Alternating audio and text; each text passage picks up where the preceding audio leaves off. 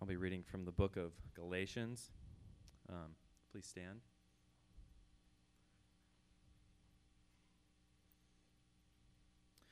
Brothers, if anyone is caught in any transgression, you who are spiritual should restore him in a spirit of gentleness. Keep watch on yourself, lest you too be tempted. Bear one another's burdens, and so fulfill the law of Christ. For if anyone thinks he is something when he is nothing, he deceives himself. But let each one test his own work, and then, res- and then his reason to boast will be in himself alone and not in his neighbor for each one will have to bear his own load. This is God's word. Please be seated. Well, we are in our 11th week of this um, series on Galatians, which we've titled Fighting for Grace. Today we get to enter the last chapter, which is chapter 6. If you have your Bibles, please open to Galatians chapter 6. If you don't have a Bible, we just got a brand new shipment, four cases of ESV Bibles. That's the one we use. And so there, I believe there are some at the Connect desk if you want to go and grab one. If you don't want to go during this time, uh, just see me or Tyler or somebody after church, and we'll be sure to grab you one if you don't have a Bible. Um, you, we would encourage you to always bring your Bibles, uh, whether they're digital or, or, or um, actual Bibles with pages, either way, so that you can follow along. That's very helpful. We're going to be looking at the first 10 verses of Galatians chapter 6 today. And this is an interesting and, and, and I would say somewhat confusing and even confounding passage uh, to many of the commentators and many people who study it uh, because this letter to the churches in Galatia has been um, so perfectly threaded by Paul up to this point, and then he drops these 10 verses in, in on us that appear to be just a series of random thoughts, like four or five or six different random thoughts. One commentator even said it, it's almost as if every verse or even every subverse, you're cracking open another Bible fortune cookie and you've got another little saying that has, that has nothing to do with anything else and is completely disconnected, like little proverbs. And I've heard this passage taught that way. In fact, early on, I taught it that way as well. But in fact, if you remain true to the context of Galatians and true to the context of where this passage falls, which is right after uh, what Justin preached on last week, the fruit of the Spirit, if you remain true to that, you realize that these, six, these 10 verses are not disconnected at all. In fact, there is a, a logical progression and that there is a thread running through all of these. And here's the context that we have to keep in mind today as we study these verses. The first is the overarching context of the book of Galatians that Paul is fighting for grace against these legalists, these Judaizers, who would like to come along and say, yes, Jesus is good in the cross and the resurrection, all that is good, and grace is even pretty cool, but it's Jesus plus the, the law, Jesus, Jesus plus circumcision, Jesus plus the dietary laws and the days and the months of the years and all of that stuff. And, and so we need to remember these 10 verses in that context and then we need to remember these 10 verses in the context that we just learned about how a person lives as a spiritual person in the last part of Galatians chapter 5. If you live by the Holy Spirit, you will not engage in the deeds of the flesh, but rather you will manifest fruit love, joy, peace, patience, kindness, goodness, faithfulness, gentleness, and self control. So, really, what this passage is, is a polar opposite comparison between the person who lives by the Holy Spirit and, per, and the person who lives by the power of self, or the person who decides to put their faith in something other than God. So, Paul gives us this tremendous polar opposite comparison. That's what's going on here. And how we're going to study this passage today is we are going to define three concepts at the beginning, which are really important to understand this passage in light of. So, we're going to spend some time defining these concepts. Then, we're going to unpack those 10 verses, the text, and then we're going to close with one last point of major application. There's going to be application throughout this message, but there's one last major point that we're going to look at. So, let's dive into the first point, which is the three concepts that we want to look at. The first concept that we need to understand is this word transgression. If you look in this passage, the first verse talks about those who are caught in transgression. Well, what is a transgression? What does it mean? Well, in this context, a transgression is anything that misses the target anything that misses the goal, misses the mark, anything that misses what is actually best for you, therefore, it's anything that misses what God would have you do, or how God would have you live, or what God would have you put your faith in. It's anything that misses God. That is a transgression. So, a transgression could be a deed of wickedness, it could be sin. So we're all of us, even if you've never been in church before, you, you understand what that is. That would be like adultery or lying or stealing or gossip, all of the classic sins. That is a transgression when we when we sin. But also transgression is any time that you and I trust or place our faith in anything other than God. So if you and I have decided we're just going to believe in ourselves and in the power of self, that is actually a transgression in God's eyes. Somebody says, I just, I just believe in myself. Well, that misses the mark, believe it or not. You're going to transgress God if you really think that you're the one that has all the power. Uh, you can also uh, believe and have faith in a system. Well, I just trust the system to bring me sustenance, to save me, to bring me happiness, to bring me joy, to complete me, okay? Or maybe it's an education situation. I, am going to get this education. I'm going to get the master's, I'm going to get the, uh, the bachelor's, I'm going to get the PhD, and I'm going to place my faith in my education. It's interesting. I, let, me, let me tell you something. I, I am all for education. I teach in, in a seminary, I teach in a, in a community college. I am big on education um, I, I, the whole thing. I have also been interested in getting to know people who get their PhDs and watching how they've worked so hard for this goal for so, so long. And it is, it's hard work and it's a great goal and it's a great accomplishment.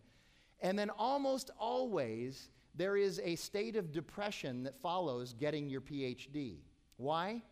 Because they find out that this PhD, this degree, didn't complete them or satisfy them in some existential way that they thought it would.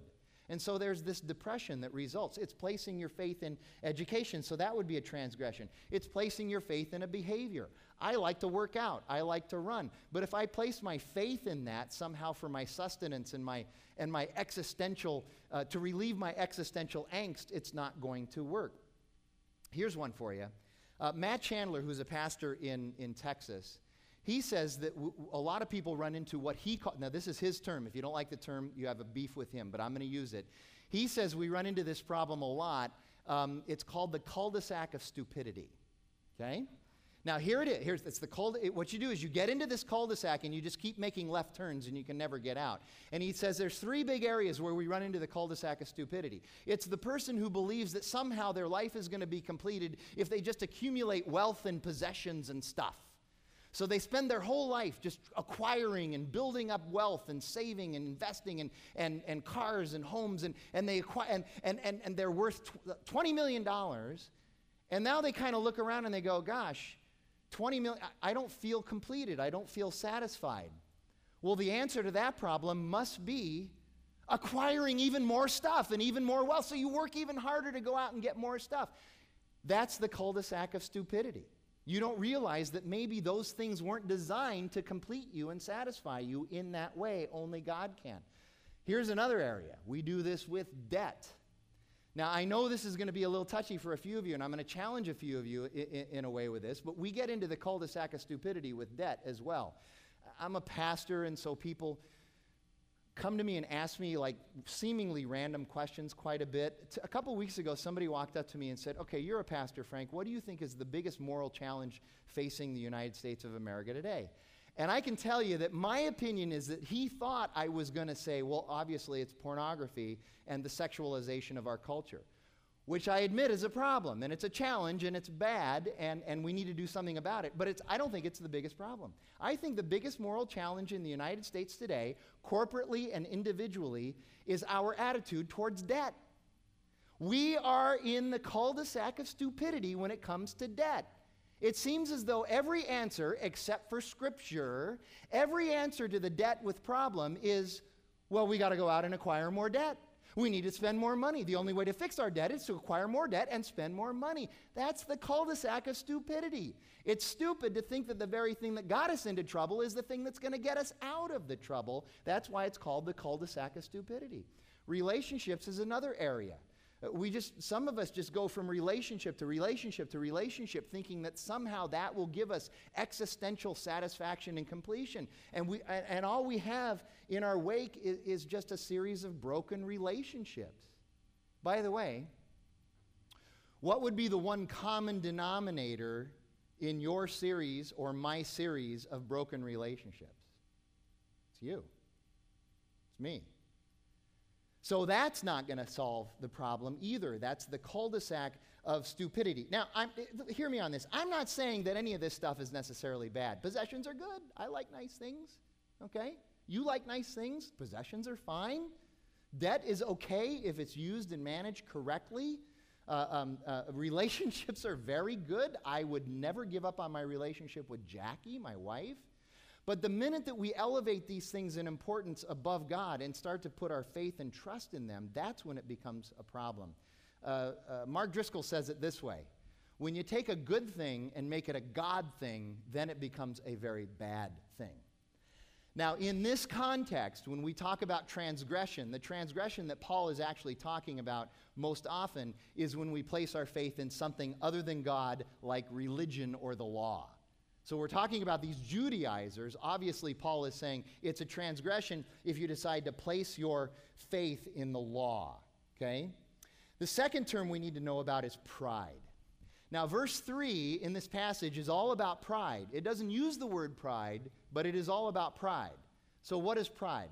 Well, pride is thinking way too much of yourself at the expense of everyone and everything else. It's thinking you're the best, you're the most important, your needs come before everybody else's needs, you don't need anybody else, you are on your own, you are great and important. That is what pride would be.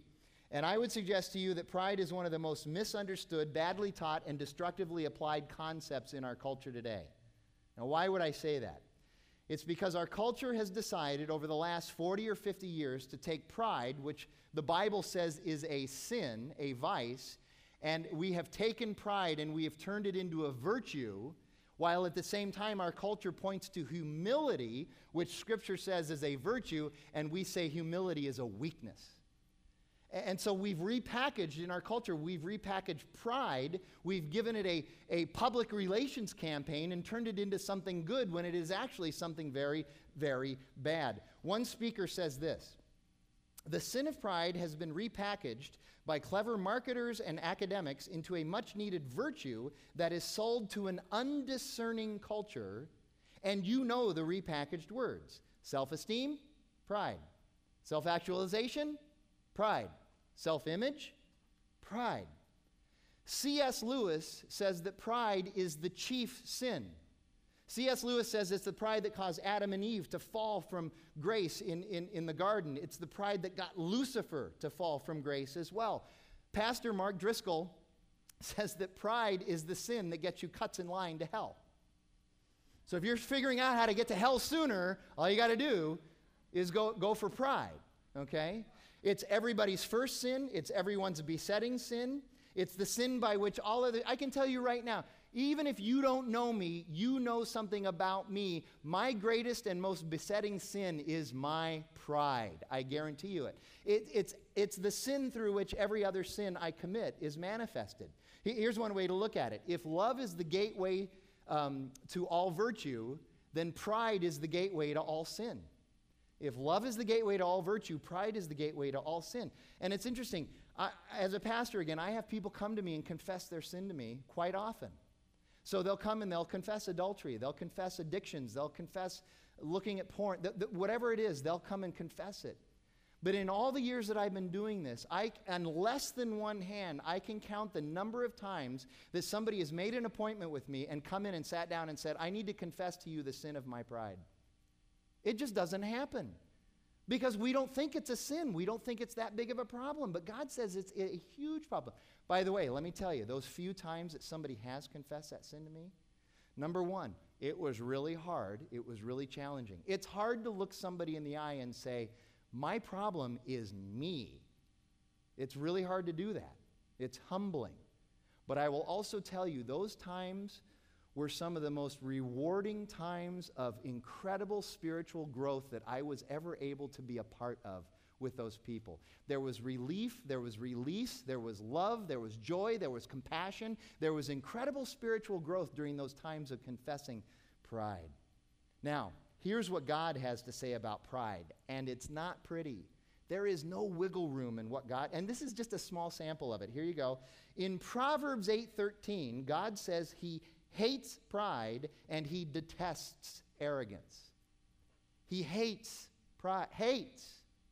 Okay? Now, somebody said, well, what is that Hebrew word that we translate as hate? What does it really mean in Hebrew? It means hates. He hates it. Okay? There's no wiggle room here, okay? Proverbs 16:5. Everyone who is arrogant and prideful is an abomination to the Lord. They're repugnant. Be assured he will not go unpunished. Not go unpunished. God is serious about pride. And I know somebody, well, uh, that's that Old Testament God. He's really angry and he's looking out. Okay, here you go. New Testament, James 4, point, 4, 4 verse 6. God opposes the proud, but he gives grace to the humble. He opposes, the, he stands in opposition to those who are prideful. So we got hate, we got punish, we got opposes. Here's one more because I know you're so excited about this Proverbs 16 18. Pride goes before destruction, and a haughty spirit goes before a fall. So here you go. God's plan A is humility. His plan A is for us to have humility. His plan B is humiliation. Let me get personal here. My greatest times of humiliation, embarrassment, and just feeling awful have always come in the wake of me being prideful. They just have. My greatest humiliation has always come as a result of my sin in pride. Pride. And you got to know something. Pride is so deceptive. It is so deceptive. Um, the, uh, one of Ben Franklin's uh, biographers actually wrote about once about how Ben Franklin was working on the virtue of humility, and he got so good at humility that he actually became proud about how humble he was. D.L. Moody tells a great story about um, th- they had a guy in their little group that was just filled with pride. And so they got together and they said, let's put him through an exercise that will let him taste a little bit of humiliation. And that way, maybe it'll knock him down a little bit and help him deal with his pride. So they said, here's what we want you to do. We want you to go down, down uh, in, in downtown Chicago, like State and Washington, okay, where there's all kinds of people all day long. And for eight hours, we want you to wear a sandwich board that says that everybody's going to hell, you're sinners, and God hates you, and, and, and, and, and preach a hellfire and damnation gospel become a sandwich board bullhorn Christian in the middle of downtown Chicago for eight hours. That would be kind of humiliating, okay? So this guy actually went and did it. And then they all got together afterwards and they debriefed and they went to this guy and they said, Well, how was it? And he said, well, It was really, it was really hard. It was rough. In fact, I don't think there's anybody else who could have done what I just did. so it didn't really work. But, but that's pride, okay? Now, ultimately, pride is just rejecting Christ. It's saying, I, am good enough that I don't need Jesus. I, I don't need his way. I don't need his grace. Okay? So that's pride. So we've done transgression and pride. Now, sowing. The last concept we need to know is sowing. We're not talking about a needle pulling thread. Instead, we're talking about this in an agricultural context. Okay? Uh, uh, sowing literally means to plant or to scatter seed. And of course, if you, if you plant corn seeds, you're going to get corn. If you plant wheat, you're going to get wheat. You never plant an apple seed and expect that an orange tree is going to come up. Well, this is why this metaphor works for Paul in this passage. It's, it's in verses 7 through 10 where he talks about sowing. He, and the idea is that if you plant something, it means that you are committing to something. If you are sowing into some area of your life, it means you're leaning into it, you're living for it, and, and that you're planning on a return, a harvest, in fact. So, sowing in this passage literally means to live for, to commit to, or to behave as a result of. That's what sowing means. Now we get to go to the text. We have those three terms defined. We're going to go to the text, and it's 10 verses. And we got to remember the context fighting for grace against the legalists and living by the Spirit, living as a spiritual person. And this, this uh, text actually splits into three kind of major areas. Verses 1 through 5 are about bearing, and you'll see what I mean in a second by using that word. Verse 6 is about sharing, and then verses 7 through 10 are about sowing. Okay, I couldn't find a synonym for sowing that rhymed with caring and sharing, so that's the best I could do. So look at verse 1 in chapter 6. Brothers, if anyone is caught in any transgression, there's that word, any way that's circumventing God, that's missing God, you who are spiritual, you who are living by the fruit of the Spirit, should restore him in a spirit of gentleness. Keep, keep watch on yourself, lest you too be tempted. Okay, so again, we got to understand this in context. Fighting for uh, grace against legalism and living by the Spirit. If you're caught in a transgression, there's some debate about what that means. Does it mean literally you caught somebody red handed? You know, you, you, saw them going into the hotel with the wrong person. You, you walked into the room and they had the wrong website up. You, you looked at their expense report and there's a, there's a glaring uh, example of them ripping you off. That's caught red handed. That could be what it is, yes. But it's also, and probably more likely in this situation, it's somebody who's trapped or ensnared or hindered by some transgression that they're living in. So it's, it's the idea that Hebrews might bring about. So let us throw off every sin or transgression that hinders us from being able to run the race that God has mapped out for us. So, it's, so really, if you find somebody who's trapped by their transgression, trapped by the fact that they're missing the mark, you need to uh, restore them. So it could be a sin it often is. It could just be adultery or whatever it is, an, an, addiction. It could also be, this transgression could also be somebody who is, who is falling for the law. So the Gentiles falling for the idea that they need to be circumcised and follow the law. In today's context, uh, there's a guy named Larry uh, Osborn. He's a pastor in San Diego. About 12 years ago, he wrote a great book called The Contrarian's Guide to Knowing God. And in that book, he talks about what are, what are known as what he calls gold plated Christians. So here's what a gold plated Christian is it's somebody who has come to Christ and understands who Jesus is, but like the Judaizers, they become legalists and they begin to add a list of rules and regulations and, and laws that they have to follow in order to be a better Christian that have nothing to do with the Bible. So, like early on when I was a Christian, I kind of toyed with being a gold plated Christian. I had a bunch of rules and laws in my life that I thought would help me be a better Christian. But here's the biggest problem then I would go out and try to inflict these rules and laws and lists on everybody else. They work for me, they must work for you. Well, where are they in Scripture? Well, they're nowhere in Scripture, but you should do it anyway, okay? That's a gold plated Christian. That's a problem. That is a transgression. So we need to understand that. So, this idea of of being caught in a transgression applies to both sin and legalism, and those who are spiritual should restore the person in a spirit of gentleness. Now, understand, it does not say that we should restore the person in a spirit of tolerance. Uh, there, there is a problem in, in many Christian churches today where we just tolerate sin and think that somehow that will be a ministry of restoration to the person, and it's really not. In fact, Dietrich Bonhoeffer deals with this. He says this Christians must confront one another in sin because nothing can be more cruel than the tolerance that consigns someone to his or her sin. In other words, it's an act of cruelty if you, as, you and I, as Christ followers, look at a brother or sister in sin and we say, uh, that's okay. You'll figure it out eventually. I don't want to appear too judgmental. I don't want to get messed up in your life that way. That's actually an act of cruelty to not help guide them back onto God's path. But here's the challenge we need to do that with gentleness. Okay? Some of you in the eight weeks I've been here have already discerned that I'm kind of an intense person. Okay? Early on in my ministry, trying to, by the way, ministry meaning as a Christian, not working for a church. I ministered long before I ever worked for a church, and you should too if you're a Christ follower. But early on in my ministry, when I would confront people in sin, I really struggled with that gentleness thing. And that's why Paul says, You who are spiritual, you who are living by the Spirit, that's really the only way you can do this, is if you do it by the Spirit. I was having a conversation with Sean Johnson, our worship leader, couple weeks ago about this passage. And he said, isn't it possible, Frank, that that word gentleness is really just representative of the entire fruit of the Spirit?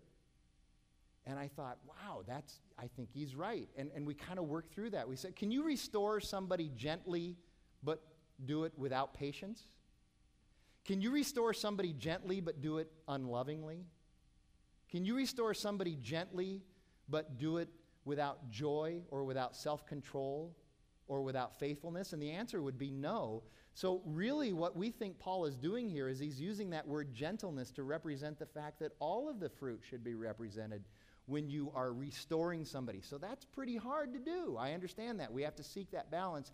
But that's why Paul continually points to the Spirit in us and not our own power. We're not smart enough to do this. We have to have the Spirit of God in us to be able to do this. And that, that word restore literally means to mend, uh, to mend or to, let me, let me see my notes here, to prepare, to mend, or to put back together. It literally means to mend, repair, or to put back together. So when you're mending something or repairing something or putting it back together, is it always an easy and painless process? As, as Justin said last week, let me quote him don't overthink that. The answer would be no, it's not always very easy to do that. Um, four years ago, a little more, more than four years ago, I had knee surgery. I'm a runner, I'm pretty active. It was really, I, I was devastated by this.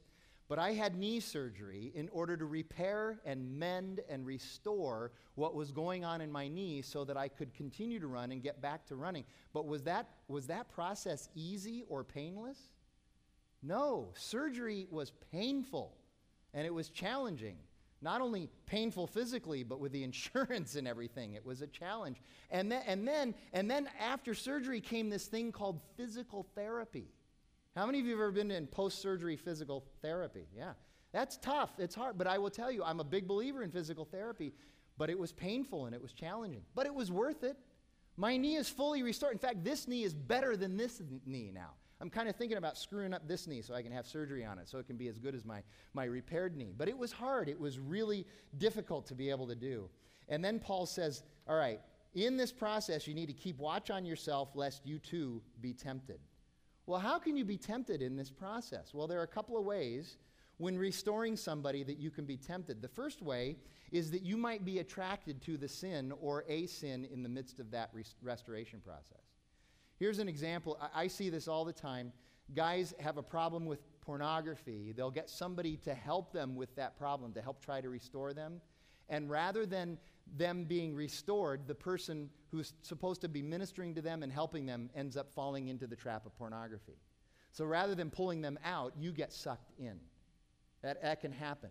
Um, I, I, was told after the first service this story. This is interesting. I wasn't aware this had happened, it might be interesting to look up. But after 9 11, uh, a lot of firefighters in New York died. There was one particular subway where there were a number of firefighters uh, that had died were from. So, firefighters from another community decided to go over and start to minister to these widows and to help restore them and to help mend them and help repair them. And it's amazing, apparently, how many of these guys ended up leaving their wives and their families and getting married to these widows. So be careful when you're in a ministry of restoration, lest you be tempted. That can be one way that you get tempted. But the second way is that you can become prideful in your restoration ministry. And that's what verse 3 is all about. Why prideful in your restoration ministry? Two ways. Number one, you can look at the person who's in sin and you can say, Look at this poor soul. I would never do that. I'm not dumb enough to fall into that. In fact, this person needs me to come alongside of them to help them. Look at me. And it can become a source of pride. But the second way you can become prideful in your restoration ministry is when somebody is trapped in legalism, you can come alongside of them and you can say, I have the truth of the gospel, and you can become arrogant in your truth.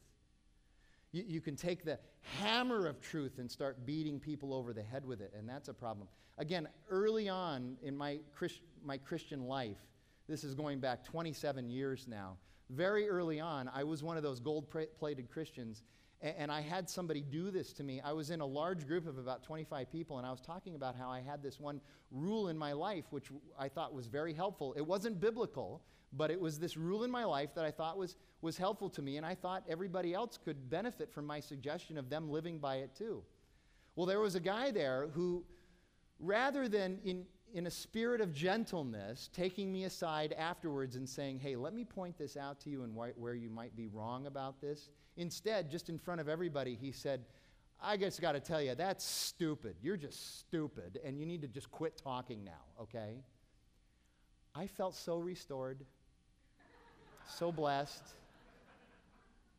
But he was arrogant about it. He had the truth. I'm not disputing that he was correct. He had the truth. But he took it as a hammer and just beat me over the head with it. Okay, that's, that's, that's a real problem. So, rather than being tempted ourselves, we should do as verse 2 says, we should bear one another's burdens and so fulfill the law of Christ. Now we need to understand this again in, in light of verse of chapter 5. Chapter 5, the first 15 verses were all about how we are now free to love others. And then verses uh, 16 through 26 are all about living at, by the fruit of the Spirit, living with the Spirit in us, filled with the Holy Spirit who empowers us. So that's how we bear each other's burdens by love and by the power of the Spirit. That's how we take care of each other. That's how we protect each other. That's how we fulfill each other's needs. That's how we restore and correct each other. That's how we fulfill the law of Christ, which is actually love. The law of Christ is love. That's how we quarantine selfishness and now are able to replace it with love. And that leads us to verse 3, where we get that pride thing. For if anyone thinks he is something when he is nothing, he deceives himself. So we've talked about that's pride. That's Paul talking of pride. And we're talking about how prideful we can get sometimes when we're ministering to others. But what Paul is saying here is he's saying, listen, don't think you're something when you're really nothing. What he's saying is, you by yourself, apart from being spiritual, apart from the love of Christ and the Holy Spirit in you, apart from that, you're nothing. So don't start going around thinking you're something when it's really not you, but rather it is Christ in you. The only way you and I are actually something is because of Christ in us. We bring nothing to the party.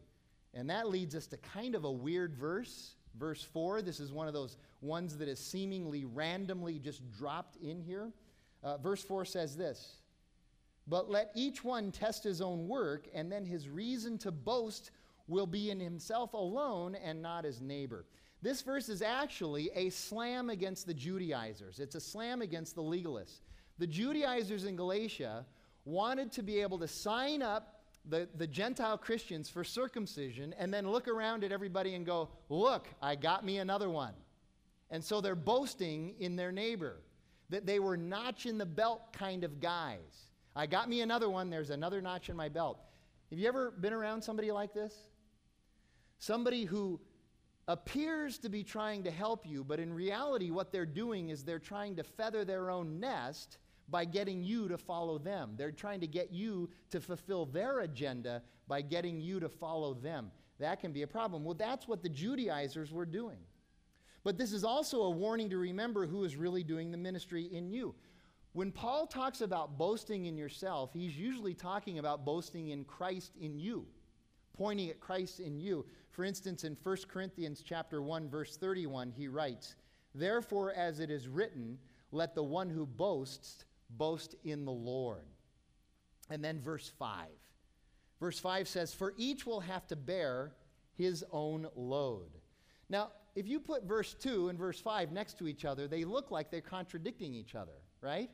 This is one of the reasons why people say this, this passage is so random and it doesn't make any sense. But in fact, there is no contradiction between verse 2 and verse 5. And here's why. The word in verse 2 that we translate as burden is actually the word for need. So we should bear one another's needs, whatever they are physical needs, financial needs, uh, emotional needs, spiritual needs. But the word for load in verse 5 is consequence. So, like the consequence of your sin, the consequence of your transgression. So, here's what, here's what um, commentators say they say, in the body of Christ, in the church, we have both mutuals at the same time, simultaneously going on. We have mutual accountability but we also have personal responsibility. So in the church, we must understand at the same time, you and I are account, mutually accountable to each other, but we're also personally responsible for our own sin before God. We bear each other's needs, but we bear our own consequences of sin. Scot McKnight says it this way The issue is not contradictory, but rather two sides of the same coin. Christians must help one another with the struggles of life, but each Christian will also have to answer to God individually for their sin, either by themselves or through Christ on the cross. So that's the bearing section of the passage. Now we go to the sharing section, which is just verse 6. Paul says, Let the one who is taught the word share all good things with the one who teaches. More than any other verse in this passage, this one seems the most random and it benefits the most from understanding it in context. It seems like it doesn't belong here, but it really does if you understand it in context. Here's what I mean most people will come to this verse, verse and they will teach it this way pay your pastors. You should be paying your pastors. When you, you see those little giving boxes back there, you should be dumping checks and money in there because you got to pay your pastors. And it's all about financial con- compensation. For example, F.F. F. Bruce even says this The teacher fills the pupil with spiritual insight from the scriptures. Uh, um, uh, the pupil that should then relieve the teacher from concern for his substance. And it's true. Scripture says you should pay the pastors. But financial compensation is not the focus of this verse in this context. Here's what's going on Paul had left the churches in Galatia, but that did not mean that there weren't people there still teaching grace and teaching the gospel who were gospel centered and outward focused. There were still people there teaching and preaching grace. They were st- there were still people there living out the gospel. They were bearing one another's burdens and they were sharing. There were people doing it in humility and by the power of the Spirit. But these were the same people who were getting pounded by the Judaizers. The Judaizers were coming along and telling them that they were wrong, they were marginalizing them, they were beating them up. And so these, these people who were teaching grace were getting beat up, they were getting worn out, and they were getting discouraged. So Paul says you should share all good things with those who teach the truth. Well, think about this encouragement is good, prayer is good, rest is good, community is good. A cup of coffee is good.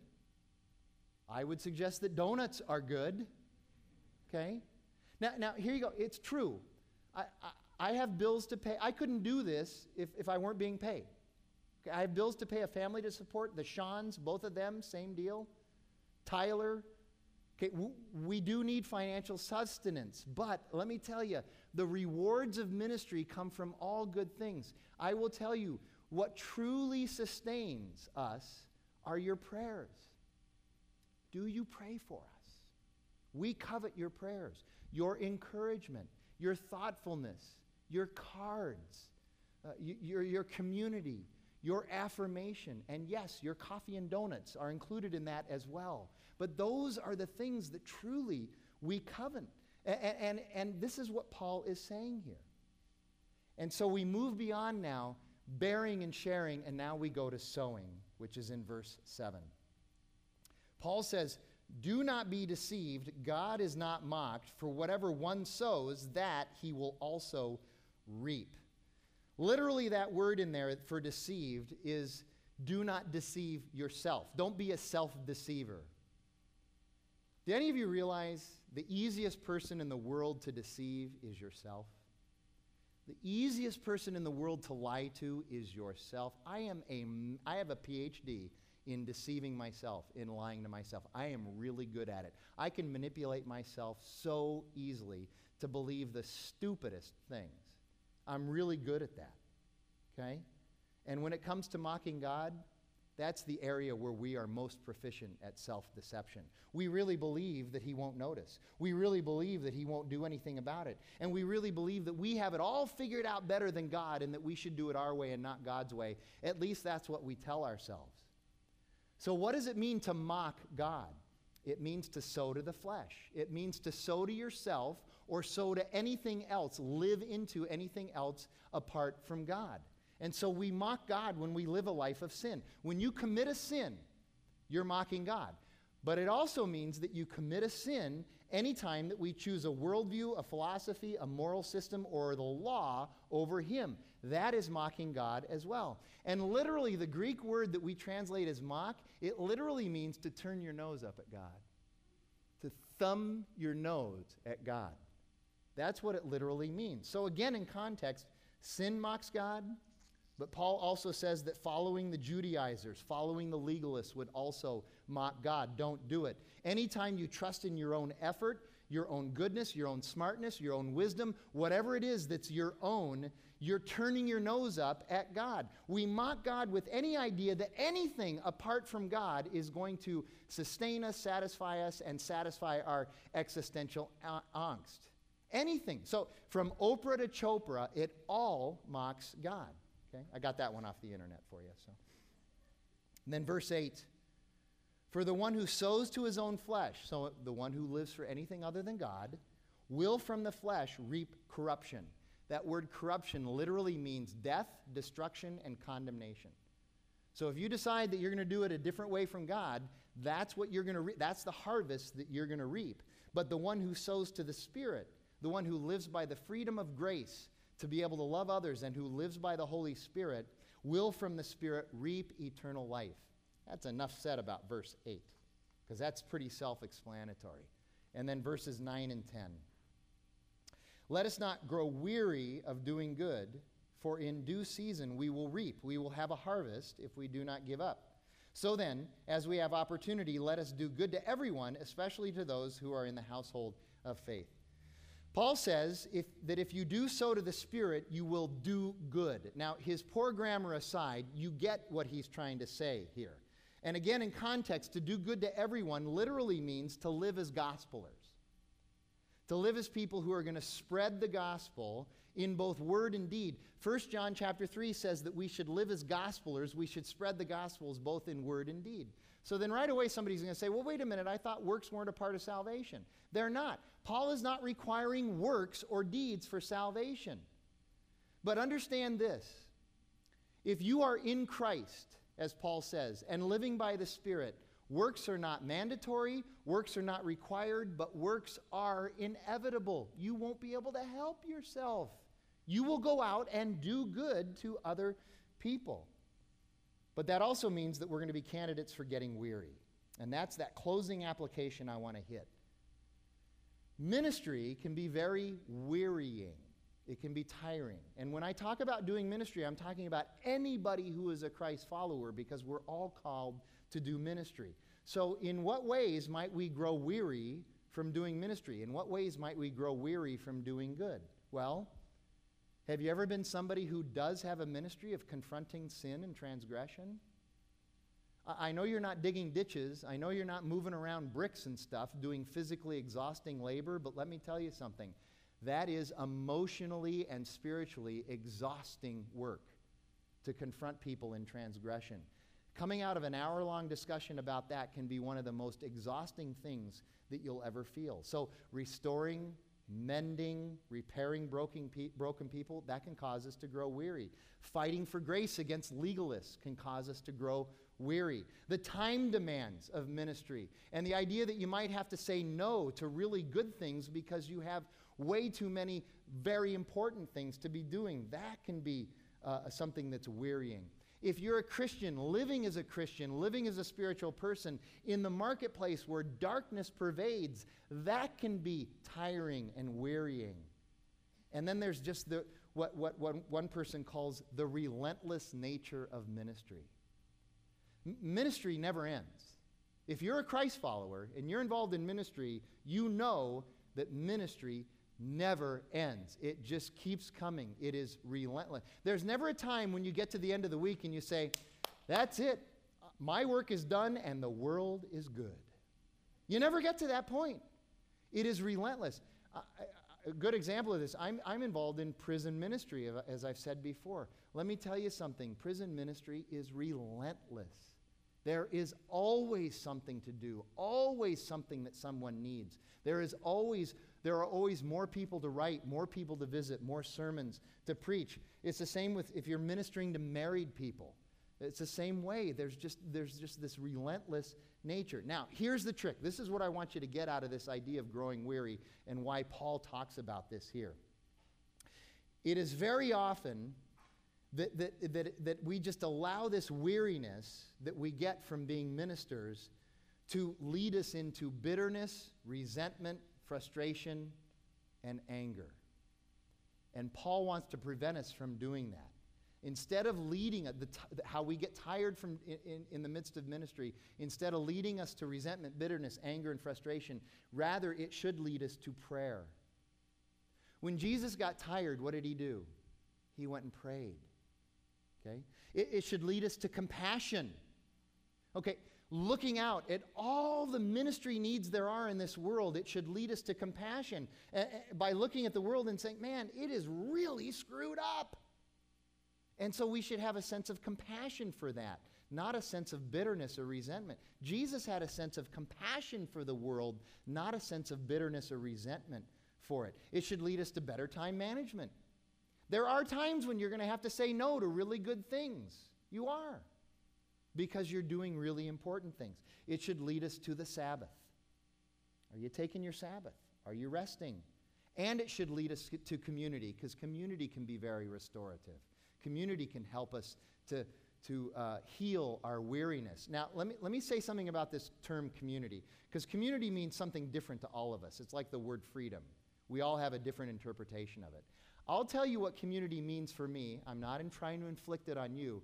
But when I say that community helps me in my weariness, what I'm talking about is first and foremost having community with my wife. That restores me. Then, to some extent, my children, my family, my kids, that community. And then from there, community with my friends. I can tell you that community with friends is not as restorative as it could be if I haven't first had community with my family. That's where I got to take care of it first. But also, it's helpful to remember that ministry can also restore us and help us from becoming tired. I know that sounds weird, but I have this happen to me all the time, and I've heard many of you say the same thing when you actually go and serve other people, you walk away from that very often going, I don't understand it. I worked like a dog. I worked really hard. I'm really tired, but I feel like I've been restored by doing that ministry. In fact, doing that ministry, in some way, it ministered to me. I received something back. I'm like this again with the prison ministry. It's hard and time consuming to drive down to Florence, to go to Tucson, to go to Buckeye, to go to these places and minister to these guys and visit these guys and preach to these guys and mentor to these guys. It's hard and it costs money and there's really no uh, tangible return on my investment. But here's what's odd about it I'll go and visit these guys and I'll come away from that all of that time, effort, and trouble, I'll come away from that and I'll go, I don't know how it happened, but I spent an hour with that guy, a prisoner, and he ministered to me more than I feel like I ministered to him. That's just the way it happens. You get involved in marriage ministry, it happens there too. It's hard work to minister to married people who are struggling in their marriages, but very often you come away from it thinking, I, I really feel ministered to. It's the same way with children's ministry. If any ministry is going to be relentless, it's going to be children's ministry. I admit that. But many people come away from that ministry saying, This is really good. It's ministering to me as much as I'm ministering to them. And then we can have what's called a good tired. It's not that we're not going to get tired, we're going to get tired, but we can have a good tired. Two or three weekends ago, just because of a, the way the schedule got manipulated and changed and something got canceled and then put back on the schedule, I had a very challenging weekend. I had two major speaking engagements on Friday, both big and difficult and challenging, plus a wedding rehearsal in between those two. Saturday, I've done almost 100 weddings in my career. I had probably the biggest wedding I have ever done in my life. It was unbelievable a lot of pressure, a lot of stress. And then Sunday morning, I came in here and preached twice. Let me tell you something. By Sunday afternoon, I was pooped. But it was a good pooped. It was a good pooped. I look back and I said, there was a lot that happened, and a lot of it really ministered to me, even as I was ministering to other people. And I tell you this, the reason I tell you this is because I've said this already a number of times. Um, just because I'm the guy paid by the church doesn't mean I'm the only one who ministers. If you're a follower of Christ, you're supposed to be ministering. Uh, I ministered to others well before I ever started collecting a paycheck from a church. And in fact, here you go. This idea that somehow Tyler and me and the Shans, we're special because we're, we're the clergy and you're the laity, that is the worst thing that the church has ever done to the body of Christ is to make this artificial differentiation between those two because there is none. Scripture teaches the priesthood of all believers. We are all ministers. My context just happens to be here. Your context happens to be out in the marketplace. And in fact, there's a level of, of envy that some of us on staff actually have for those of you who are in the marketplace, who are living as gospelers in this dark world. That's an advantage. By the way, that's one of the reasons why I teach at, at Paradise Valley Community College. I teach communication as an adjunct instructor at PVCC because I get to live in the marketplace as a gospeler, teaching communication, but developing relationships with these students, and eventually they learn that they can trust me and they can come to me with more than just questions about human communication theory. Living as a gospeler in the world, that is an awesome thing. It can be very wearying, but it should be a good tired that you're experiencing. So here you go. Let me just close by recapping. This passage, these 10 verses, seem so random, but when you put them into context, the context of fighting for grace against legalism and the context of living by the Holy Spirit and manifesting the, fruit of the Spirit, you can now see how these verses just cascade, that there is this thread that goes through all of them, and that Paul very purposefully wrote this section of the letter this way, and that it was building on each other. So you go from caring and bear, burden bearing to sharing to now sowing how you're going to live. So you can see how it's all wrapped up together. And next week, we get to wrap up this entire magnificent letter. We're going to look at the last eight verses, verses 11 through 18. Let's pray together, and then Sean and the band will come up and lead us into our time of reflection. Holy and gracious God, we thank you for the truth of your word and the boldness with which it is written. We thank you for the Holy Spirit leading Paul to write it as he has. And God, we thank you for the privilege of and the responsibility of teaching it and studying it today and understanding it. Give us, please, the courage and the power to live by it now. God, we ask this in Jesus' name, and it's by your Spirit that we come to you. And all of God's people said, Amen. Thanks, Frank. Well, we have the, uh, the privilege, the opportunity to respond